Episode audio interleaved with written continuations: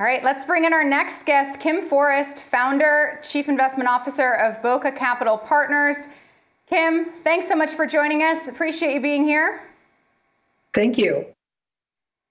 So, Kim, I was looking at your price target for the S&P 500, 51.95. So, seeing some red arrows today for the S&P 500, especially after those Fed minutes. But you say there's room to run. Why? And what are the, the key catalysts? Sure. Well, I'm really big on catalysts. That's how I do my, you know, individual stock selection. So, and it it really slops over into my view on the economy as well. Well, even though it feels like we're in the midst of a very bad um, surge of COVID, the sur- you know, the actual um, disease doesn't seem to be nearly as harmful as other ones, uh, you know, other surges. And I'm looking forward to global, not just the US, but a global resurgence in economic activity once we get through this surge. I think we have a pretty uh, reasonable um, likelihood of that happening. And we really haven't experienced a global resurgence. Parts of the uh, globe have woken up from COVID lockdowns but not the whole uh, world all at the same time. And that's kind of what my um, main thesis is on the S&P. So what areas of the market are poised to benefit the most in that run higher? Sure. Well, I think that most companies have had issues with the workforce.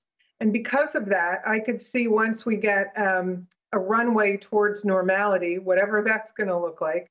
But a lot of companies are going to rethink how to best engage their um, workforce that is showing up and has consistently shown up, and how to be better, stronger, faster employees. And the only way I know to do that is by deploying technology.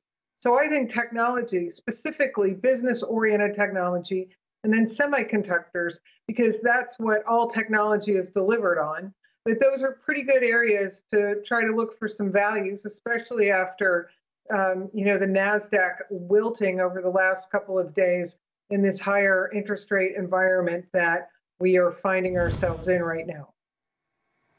Taking a look at your specific stock picks, looks like you like chips, Xilinx, which is a big 2021 winner, Micron, NetApp. Explain the reasoning for all three.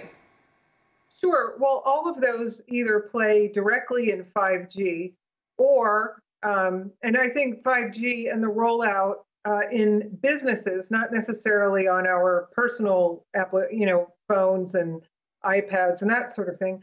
I think this is going to be a game changer for a lot of corporations to be able to really roll out some performance enhancing and productivity enhancing tools to their mobile workforces. Um, NetApp is interesting. They are a hardware and software provider, and they are more geared towards businesses and storing of all this data that we create.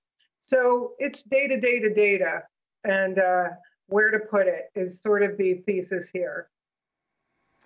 I know you like the GARP strategy, growth at a reasonable price. So, despite 2021 strength in these three stocks, they're priced reasonably enough for you to still like them? Or are you waiting for down days?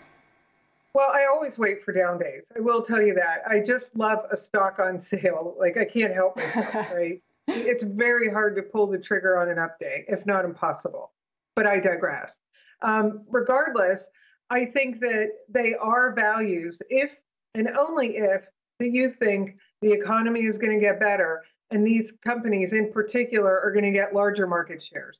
And that's what these picks are predicated on, is that I think that they can grow, um, especially because they seem to serve more business or infrastructure sort of um, applications, not just consumer facing uh, technology. Kim Forrest, really appreciate those insights. Thanks so much for joining us. Thank you.